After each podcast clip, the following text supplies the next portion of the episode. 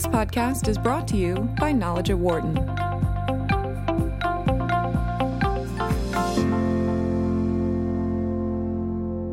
I'm Mike Useem, and I'm here with Mukul Pandya, the editor in chief of Knowledge at Wharton, and we're going to be speaking with Beth Comstock, who has a new book out. It's got a great title Imagine It Forward Courage, Creativity, and the Power of Change. And Beth had many senior roles at General Electric uh, before she uh, then wrote this book, including vice chair of the board of directors. So, Beth, great to have you here today. Thanks. Great to be here. Thank you. Going to begin on maybe a more personal note here. Uh, just get us going on why you came into GE. What what attracted you? And then far side of that, uh, I think you had an offer from one Steve Jobs to leave GE, and why did you take a pass on that? Yeah. So let's go into GE and then. Huh, why? Yeah. Yeah. So I um I was at NBC thinking my future was going to be in media, and I got I got had been exposed to Jack Welch because we had done a lot of things like the the announcement of Microsoft. Where I got to work with Jack Welch and Bill Gates. It was a pretty good introduction to him, and I got a call one day saying, "Hey, come up and see me." I went up to see him in the office at GE and at NBC, and he said, "I'd like you to come and work at GE." And he was in the early stages of his succession and was looking for someone to come in and lead communications and advertising. And he said, I'd like you to do it. And it was the farthest thing from my mind. I did not imagine my future at GE. And um, I don't really know why I said yes, to be honest, because one, I'd say Jack's a pretty persuasive, uh, makes a pretty persuasive offer. But I was curious about GE. It was a big platform, it was a big company, it was a way for me to learn um, and see, you know, kind of see a side of business that I hadn't seen through media. So I was just incredibly intrigued and curious. At the time, Jack wasn't the Jack Welch he became. Um, but it was uh, it was an amazing time. It seemed like it would be an amazing time in the company and the, the transition that was ahead. Um, and then I ended up having a great run and a great career there. And midway through, I went to GE. Jack re- retired. Jeff Immelt took over. Um, and they shipped me back to NBC. And um, at that time, it was a pretty tough job. The digitization of media was happening. And um, I got to know the team at Apple. I, we were working with them on some digital deals, and they approached me about a job. And one day I picked up my phone. It was like, "Hey, it's Steve Jobs. I know you've been talking to the team. I'd like you to come and work here." Um, you know, sort of reining in the reining it in at the end. And I had said no to the job. It wasn't the right job for me. And then a few months later, he called me again and said, "Hey, there's this this other job I was thinking about. Could you come out and we talk about it?" And I did. And um, I, he made it really intriguing uh, at the same time, it just didn't seem like the right job for me. And so I ultimately called him up and said no. And I put it in the book because it's one of those moments where I knew I had a good reason for saying no. The strategy was sound, but I did regret it uh, at times. Um, he went on, and Apple went on to be this incredible company. I sort of regretted the chance not to make myself better. And of course, I regretted those stock options that I never thought yeah. were going to go anywhere, or at least were never going to go as big as they've gone. So. So to coin a phrase, instead of buyer's remorse, we had decliner's remorse. Yeah, well, it was it was a mixed bag because I had all the reason to leave yeah. at that time because I was in a tough spot at NBC. It was a really tough job, but it just didn't seem like the right thing for me. Um, so I knew that, but there's also that those moments of those paths you take in your career could have, should have, would have, and I frequently went back to that, especially when you know you had a tough time or uh, the Apple stock did really well. You're like, what, what, what was that? So, but I again, I'd come back to say that wasn't the job that I, I really wanted to take. Thank you, Annette. Beth, let's get to the heart of the book, which is the challenge of changing anything, especially yeah. for a century old company, an icon. Uh, Thomas Edison got it going uh, many years ago. It had an incredible run under Jack Welch. And when a company has a good run, people are thinking, we've got a great model, don't foul it up. Yeah. Don't tell us to change anything, because we are doing extremely well now. And you write at length about the challenges of working with that kind of mindset, that culture, uh, to become more innovative, more adaptive, more digital. So just walk through a couple of the challenges that you faced, and then we'll talk about the, the, the motors of change. But let, us talk about the barriers you ran into. Well, I mean, for one, when I came into GE, uh, the performance culture was incredibly strong, and you, you know you need performance in any company, and that was very strong. I came in um, on the height of the sort of Six Sigma revolution um, that had really transformed the quality, um, the, the, the focus. Everybody in GE had to do Six Sigma. I remember doing it at NBC going, what? Why are we doing this? But everybody had to be immersed and just remind us Six Sigma? Six Sigma was a quality program that basically was about eradicating defects in the manufacturing process. It became a bit of a management creed at GE at the time. And it had a lot of good with it, but I came into GE, as I was starting to grow in GE, Jeff Immelt took over. The world was changing dramatically. It was just after 9 11 happened growth was somewhat elusive in the future, and you had to go much more globally to find it. You had to go into new markets. And so, in many ways, the growth that had to happen was, was in areas we weren't that strong, where the old management principles of be number one or two, do it with precision, no longer worked in an area where maybe at best you'd be number six in a market if you wanted to enter it. And so it was a time of kind of a renewed effort to grow from within, to be much more global. And, and I was just at that time when the, the sort of what got you there wasn't necessarily what was going to yeah. get you ahead. The problem we've always got is the uh, breaking the egg problem. We, we got to sort of break the egg then to cook the egg. Yeah. And um, how did you go about making the case that we've got to go, um, we've got to be more market focused, for example? We've got to be more digital. Yeah. Uh, GE, I think everybody knows now, is into 3D, 3D printing. Probably took a while for that to come in. So, uh, how, just talk about the, the levers you use to get people to think about becoming more adaptive, more focused on the market. Yeah, well, I think a lot of it started with vision. I mean, Jeff Immelt had, had taken over as CEO, and he was very much, I think, really as a CEO, tried to continue the core operations, but also make room for the future and encourage people like me and the people, really, this market back thinking. I mean, his vision was to come in, we're going to grow by being global, new technology, getting closer to customer.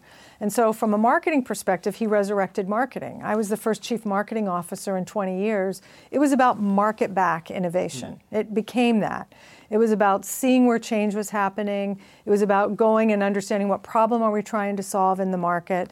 And so that was the journey that we went on. And when you when you say that marketing is about living in the market, suddenly you start to see the trends, you see the patterns, you see where clean tech is emerging. You see customers that want it.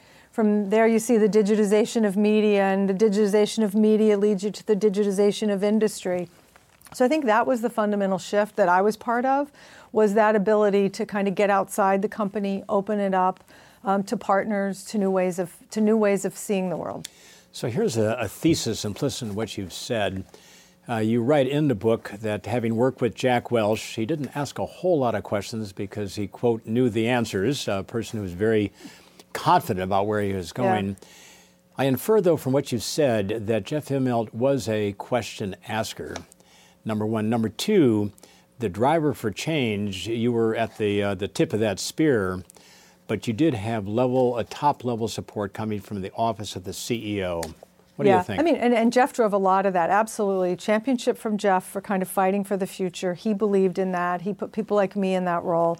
Um, I'd say Jeff was somewhat conflicted. I mean, again, if you're a leader of a company, you have to do yeah. both of those things, right? The core performance engine, the quarterly earnings, the, the reliability that you've somewhat vetted over a business model and incubate and push for the new. And so, in some ways, I think even Jeff, as a leader, was somewhat had, had to sort of balance that tension in his own head. And so, yes, he did ask new kinds of questions, but he also grew up in GE and had a lot of confidence in the systems he knew. And I think all of us did. That was some of the challenges we were trying yeah. to overcome. I'll give you an example. When we were in the clean tech space and trying to grow a new model of energy storage, it was quite easy to say, oh, I know what, you know, from a lot of people, this is exactly like how we used to run plastics. So let's build a big factory, build it and they will come. It turned out to not be the right thing to do in the clean tech space. What ended up would have been better for us would have been to have a small test and learn factory, get a good customer model, validate the business model, and then scale from there. We learn, but that's the, some of the tension that happens in companies. You take that, this is what I knew in the past, and you try to apply it to saying this is exactly the way we're going to make the future. And it didn't work. Yeah. We had to write that business off. Beth, you've got a five factor framework for thinking about change. Yeah. And I like the wording on one in particular, I like the wording on all five, but one in particular of the five caught my attention. And you talk about agitated inquiry. So, just to bring that to life by maybe uh, an example, if I'm running uh, the division that creates or manufactures and sells medical equipment, and you come to me and you say, "Look, uh, Mike, you got to get more into agitated inquiry." What does that mean? Well, I think it's it's two things. It's it's really about getting a heated debate and discussion going. So the inquiry part, and the agitated is it's conflict, right? You don't you don't always like people asking you, "What problem are you trying to solve?" Tell me something I don't want to hear. What's wrong with this? Let's yeah. beat this up. So it's this deliberate process of bringing in sparks from the outside who provoke and challenge and say, you know too much, you're not open to learn something new. Um, in the case of clean tech, a lot of people thought centralized energy generation from fossil fuels was the only way the future was going to unfold. We needed provocateurs from the outside to say, no, wind, solar, storage, these things are taking off. Here's why.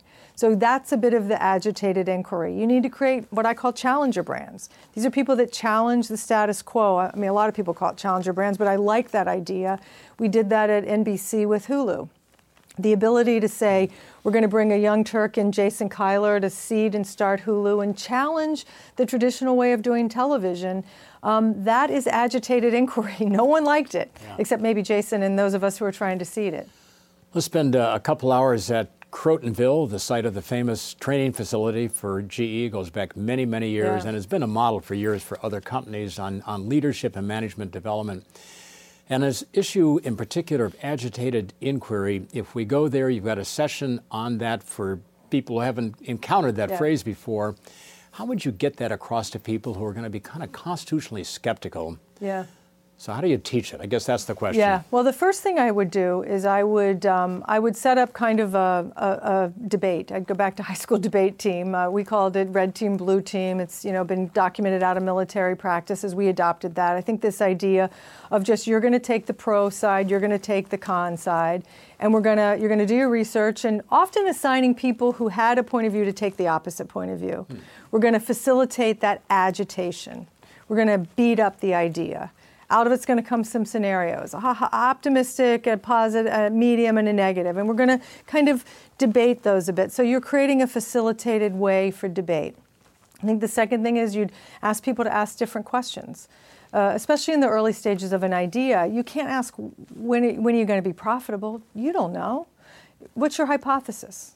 That's a good starting point what are you going when are you going to know if it's proven? So you're teaching people to ask different questions.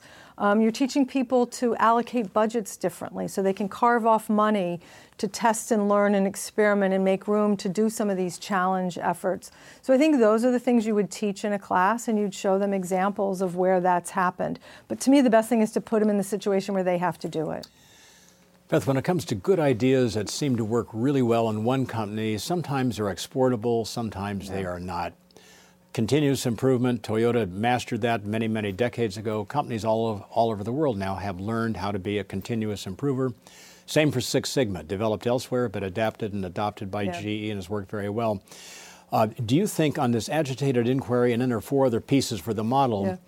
that these can be thought about and maybe even applied or accepted? And would they work well at other let's make it industrial firms, but maybe beyond industrial firms as well. Yeah, I like the fact that you're raising it. I actually think that we do too much of that in business where we take a framework that's worked at some other company and try to apply it exactly. I, I sort of came up with a framework as a prompt, as a series of prompts to say, here's some questions to ask yourself, here's some ways to challenge your mindset, but you have to adapt it to the way you work. And we did that, and I, I, a lot of work I spent on what we called FastWorks, which was adapting agile, lean startup to make the company more, at, more, more fast, more nimble, more adaptable. Um, you have to make it work for you. I think you have to use these as prompts. It's about critical thinking, right? It's about using your own judgment to say this is going to work for us or not. I really caution against taking a blueprint that maybe worked at Nike and saying it's going to work for you because it's a very different company. The context is very different. One more question on the five factor model. Your fourth factor is storycraft. I like the phrase. Tell us how we would exercise storycraft. Yeah, well, I think story is too often what pe- business people think we do at the end. To me, it's where you start. Story is your strategy, strategy is your story. Yeah. It is, can you tell your vision? Your vision, where are we going and why? Why is it relevant? Um, and I think that's, that's the simple message. And too often we start with the logical outcomes um, the financial outcome, and we forget that there's an emotional piece of it. There's an imagination piece that's about the vision, and it's sort of weaving those pieces together to say, where are we going? Why does it matter to me? What's the, the promise and, and outcome I'm going to get? Where are you coming from so that I have credibility that you're going to be able to do what you're saying? And I think anyone can master the art of story. It's kind of what makes us human but um, we don't invest enough in it. So I'm trying to make a case for here's some here's some practices you can develop, simple questions, maybe just start, uh, challenge people to say, "What's your story?" At an individual level, someone gets on an elevator with you, Mike, a mm. student, and you go, "What's your story?" Uh, yep. They probably freeze, right? Because we don't ask people that often yep. enough. Beth, I like your optimism about the human condition. If we think about storytelling or agitated questioning, we can become better at that. And now to turn that back on you and the account in the book, which is at many points very personal, you describe yourself uh, in your early years as an introvert. And in particular, just to pick up on one moment, you were called, just to bring out another facet, you were called into Jeff Immelt's office, the chief executive, and he said, uh, Beth, I want you to be more confident. Um, you're no longer the introvert if you ever were. Uh, you're probably much more confident in the way you work with managers. Uh, how did you become less introvertish and more confident in that public sense? Well, I think confidence comes after kind of experience for sure. The more, the more, frankly, the more you try things and realize you can, you can actually do this. So it was a continual series of just trying things and seeing what worked and didn't builds confidence. And for me, I'm I'm still an introvert. To me, it's that sense of just mm. needing to conserve energy. But I also was somewhat reserved and shy, and I realized that was standing in my way. I wasn't the one putting the ideas out forcefully. I wasn't asking questions. I missed opportunities to connect with people, and I realized it was getting in my way. So while introversion might be good, I might be a good observer and listener, it was also holding me back. So I had to fix that. I gave myself a series of small challenges, really behavior shifts. It's about I mean, I'm here in the land of Adam Grant, the, the master of behavior science, but I think it's that kind of mindset shift. Give yourself the shift of mindset to just say, I'm going to take small, deliberate steps to make that happen. Um, and that's what I had to do. Just say, I'm going to ask a question here. I'm going to go in and I'm going to participate in this meeting. I'm going to go meet somebody at this event, a networking event. And so when Jeff said, you need to be more confident, I wasn't, I wasn't showing up enough. Mm. I had to ad- adapt that. I then had to next time show up in a meeting and make sure I had prepared a question, that I was able to challenge somebody who had a perspective that I might have a point of view on, and do it with my strength. Um, I wasn't going to go in and like rally about about GAAP accounting because I didn't have expertise in GAAP accounting, but I knew insights. I knew where the market was going. I knew the customer, so I'd have to come back and have that point of view. That's that's kind of builds confidence because you say, okay, I know these things. I can bring that forward. Beth, the final question on this terrain before we move into a different direction.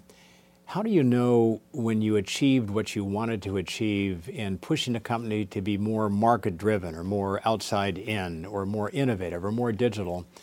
What would be a, a typical metric to know if an operation, a division, an office had moved in the right direction? Well, I think customer satisfaction would have been one. Uh, I think share of wallet would have been another one where you're seeing same customers buy more from you because you're able to adapt and offer applications or products that they previously didn't know you understood that they wanted. Um, I think um, as we got more into innovation, new revenue from new sources would have been things you would, would have asked for. Um, I, I, think um, I think just the, the quicker speed to adoption of new products meant that they were simpler to use, the user experience was more clearly defined. I think just growth from new markets is another mm-hmm. metric that you were actually able to not just define a market opportunity, but start to recognize it. Yep. Beth, let's uh, think about the company historically. You go back to Thomas Edison, your, your, your founding uh, inventor, and over the years, uh, GE has not had a whole lot of, the 100 years plus, have not had a whole lot of chief executives. The famous Jack Welch was in office for 20 years. Yeah. His successor, Jeff Immelt, I believe it was 17 yeah, years. Almost 17, yeah. Uh, though recently you brought in a new person, uh, uh, John uh, Flannery, and he, I think, was there for less than 14 yeah. months. Going back to your phrase, what got you here won't necessarily get, get you, you, there. there. Yeah. Uh, just to pick up now, and Mukul's going to come in on this as well. Uh, what do you think has helped uh, derail the, the innovativeness and the uh, success in the market that Jeff, Jack Welch, who was the I think the CEO of the decade at one point. I think the century. I recall, of the century, actually. Publicizing that yeah. story, it was the century. Guarantee it was the CEO century. Of the century. How about that? So that got him there, but these uh, successors have had more of a struggle. So what's going on? Do you think? Well, I guess at first I'd say um, I've worked at GE most of my career. It's a really good company, and they are innovating. If I could take you today to Cincinnati, Ohio, where they're inventing the future of manufacturing in the aviation business through 3D printing and metals, they're totally transforming not just aviation, but manufacturing. The digitization of industry is happening, the clean energy revolution not all of them is scaled fast enough, big enough, still questions about it. So I think I would say there is still innovation alive there. Mm-hmm. Um, but I think you're seeing business at a crossroads through a lot of the, the GE story in some ways. I mean, GE had a, a big run up in scale, complexity, um, and trying to come up with new models and globalize the company from a market perspective, figure out new models that work. Obviously, conglomerates had fallen out of favor the need to reset and kind of shift gears with GE Capital, all that created a lot of complexity. And so I think that's what you've seen in some, certainly the, the stock market reaction, some of the, the challenges, just the depth of complexity. And so any leader today in big companies like that has to know how to navigate complexity. And I, I'm, I think it was perhaps even more complex than insiders and outsiders appreciated about the company. So I'd like to come back to what you just said about yeah. the stock market in a bit, but was very fascinated by what you were saying about Jack Welch and also Jeff Immelt. Yeah. Uh, since you worked with both of yeah. them, I wonder if you could uh, speak to some. What were some of the differences between the two as leaders? Yeah. And and how did you view their strengths and weaknesses? Yeah, it's a, I appreciate that question a lot. I mean, um, Jack was incredibly. Um, you know, bold. Uh, Jeff was bold. They were both bold in, in different ways. Um, obviously, Jack really used financial services as a way to scale the company up, and um, and that was a model that worked until it didn't. The financial crisis called that into, into question. Jack was a really he really believed in the investment in people, seeded a lot of the people development at GE.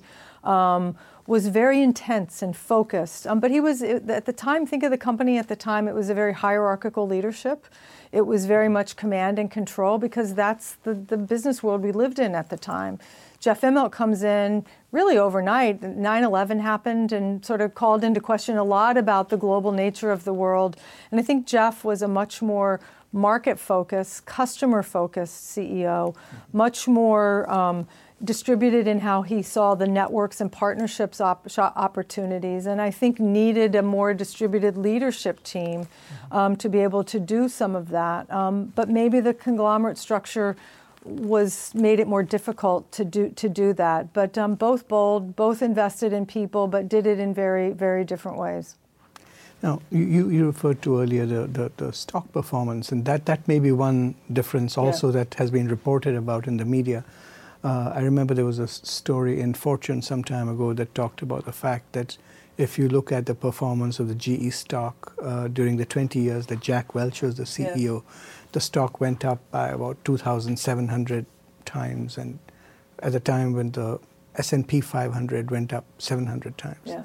And if you were to take the you know 17 years of Jeff Immelt's tenure as CEO, the stock actually went down 30 percent.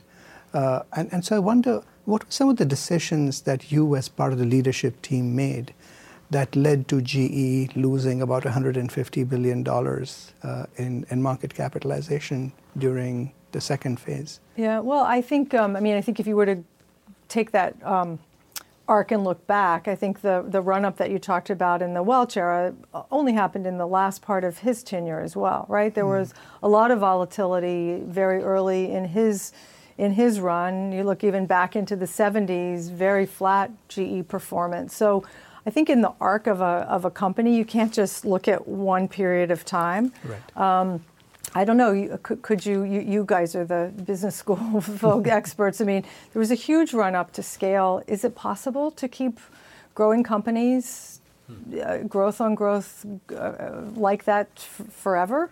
Um, and so I think, um, as I said earlier, I think some of the issues with GE conglomerate model that perhaps fell out of favor. Um, looking at um, GE Capital in a world that maybe that was not a competitive advantage anymore. Those things had to be cleaned up. I ask a broader question uh, as I think about it from a business perspective. Do businesses at a certain size, scale, do, do they get reset moments? Mm-hmm. Could GE have had a bigger reset moment? Maybe they're having one now that's overdue. Mm-hmm. Um, would the f- public markets have let GE have a reset moment? Um, should the leadership have taken a reset moment? To me, I ask more of those kind of questions. I certainly know in the generation of GE that I was part of, it was definitely a vigorous approach to grow, to find new growth, um, to return to kind of some of the core basics of making, manufacturing, high focused technology to really simplify the, the portfolio.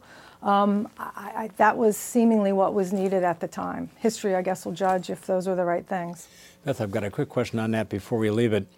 Uh, you mentioned that uh, the era of the conglomerate is, is over, and there or are very maybe few, returning right now. uh, and, and, we'll see where, where it's going on that.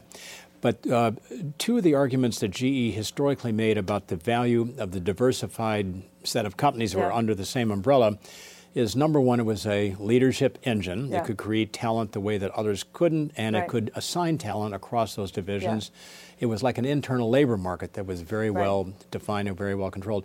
Number two, um, divisions or companies, however you want to label the separate profit and loss centers, uh, sometimes in very different industries, would sometimes share their research, their right. ideas, their scientific innovations. Do you think that in the uh, first two decades of this century, that both of those became less of a competitive advantage that helped define the Jack Welch era, but in a reverse sense, kind of undermine the, the Jeff Immelt era? Yeah. What do you think? Well, I certainly think the, the scale and complexity made the, the Jeff Immelt era challenging. Yeah. Um, but I, I, I, was always a big fan of the centralized R&D in a focused way. I mean, I, I, actually, if anything, I think maybe we could have done more to tell the value of that from an investor perspective because I saw it firsthand what would happen. Take 3D printing that we talked about earlier, the ability to seed it in an aviation business and then move it to power and move it to a rail business it really was quite profound, and the speed and the, the capabilities really, really did create a competitive advantage. I saw it, I know it, I believe it. It was the same on the market innovation I led. I think to the, uh, to the other point about the, the leadership factory, I think that works if the businesses are always going to be this run the same way. But suddenly you're in a world where growth is in a different way. You're in different growth markets. The growth is not happening from the markets where you were before. What are your choices? You're going to keep acquiring the growth, which is not a sure thing, or you're going to try to grow in the markets where you already are. And it requires a different kind of mindset. Um, it's okay to say you're going to be one or two in a market, but what often happens is you narrow the opportunity of that market, and to grow, you might have to be number five, six, four to get to number one, and that requires a different kind of management mindset. It's more of a growth leader kind of mindset where you're seeding things, you're making a market, you don't have the certainty yet. It's more of a commercial kind of market. Um, that is how I would have seen that challenge, where maybe you needed different kind of management capabilities to meet the new challenge of a global marketplace. Uh, just to pick up on what you said about uh, when you make acquisitions, it's not always a sure thing. Yeah. I mean, one, one thing that you know struck me, uh, there's a reference to it in your book as well when you talk about the energy industry, yeah. Uh, is the 2015 of uh, Alstom, yeah. you know, the, the French uh, gas turbine company. I think it was acquired for $10 billion and Jeff Immelt and also John Flannery played a very active role in the acquisition. Now, if you look back uh, about uh, at what has happened since uh, the acquisition was done, uh, I believe that in October there was a $23 billion write-off, uh, much of it attribu- attributable to the uh, Alstom acquisition. And I was wondering, what are some of the lessons that can be learned to your earlier point that you know acquisitions are not always a short, sure yeah, thing. well, I think um, the, the lesson I take away from looking at the Alstom situation, I was always so focused on the clean tech piece. And I remember in the early days, the investors didn't, they had no time for that. Our, our ecomagination effort seemed silly or frivolous, it seemed so small. Yet 15 years later, why aren't you bigger in solar? Why aren't you bigger in renewable energy? Uh, and in fact, that's been one of the criticisms. And so I think it's just always tension in getting that short and the long term right. And so take you to what to, sort of remind everybody what happened. The decision was made after the financial crisis the new regulatory environment, that GE Capital just that business model no longer worked for GE. Get out of GE Capital. Yet, from an investor and from a running the company perspective, that created a huge gap to fill in terms of earnings, um, cash, other things that needed to happen. So, the quick answer to that is to shore up an installed base of energy products that are going to be more accretive in the, in the, in the short term mm-hmm. and gives a base while the long term is trying to catch up and gives a base for service and some of the digital things. So I think you could understand why that why that would be made. I mean, I think the debate for business schools and others would play that out. Would you have been better to take that money and invest in digitization and clean tech? Would you have been able to? Would the market have allowed you to do that? You know, you needed something that was going to be accretive uh, n- nearer term to earnings. So I think put yourself in that CEO's job. Um, not everybody in the company thought that was a good deal, but uh, you could also understand why you had to do it right? And if you've got, if you're Jeff and you're John Flannery trying to balance the near and the, you've got people like me going, yeah, more solar. yeah, but how do I make money doing that, right? right?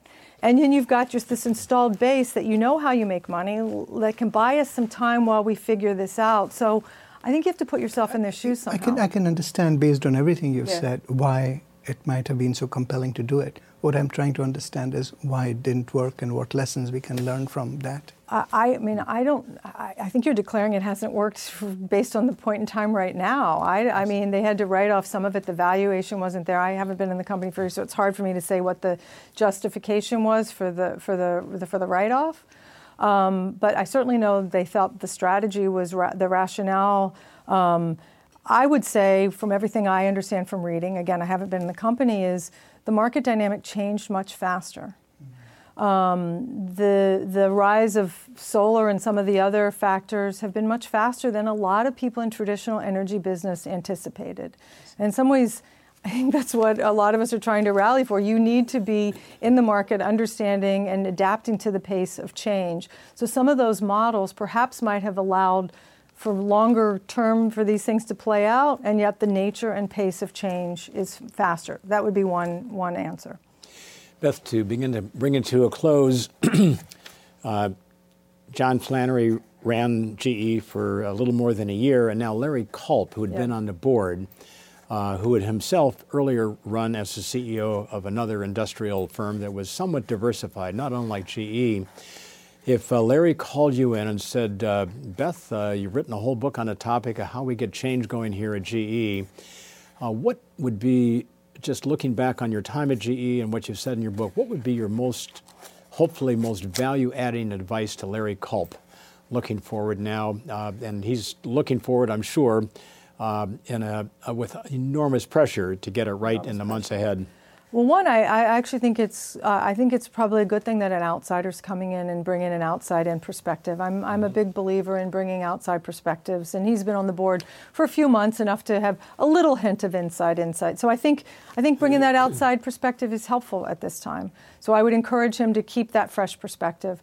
I would encourage him to like also like communicate. One, what's your vision? We need to give him a little bit of time, but he's but be pretty clear that he has a, a thesis and a vision for the company. Um, he's got to recognize there are some strengths in the company. I mean, gee, it, it's a really good company. It still makes things in the world that the world needs. You can't discount that there are good things about the company. What's his plan? The future of manufacturing, digitization, clean tech. And then what is the focus on the near-term challenges, the cash challenges that have to happen. Um, GE Capital, a lot was sold off, but you sell off the good stuff first. You don't get you, you're left with a lot of things that are harder to sell off. So, in some ways, the job is hard to clean up the things that needed that are an ongoing part of cleaning up. It's not like they, uh, they, that, I mean, smart people tried to do that. So he's going to have to continue that path of simplification and figuring out what, mm. what's going to make sense. So I think he's got to do both things shore up the now and continue to give us a vision for the future. And there's a lot to work with. Beth, thank you on that. Near the end of the book, you write that after 27 years at GE, you might have stayed a little bit too long. I think many people feel that way if they about me, probably. Yeah. and uh, in that regard, though, uh, passing up Apple along the way, but giving a lot of thought to that.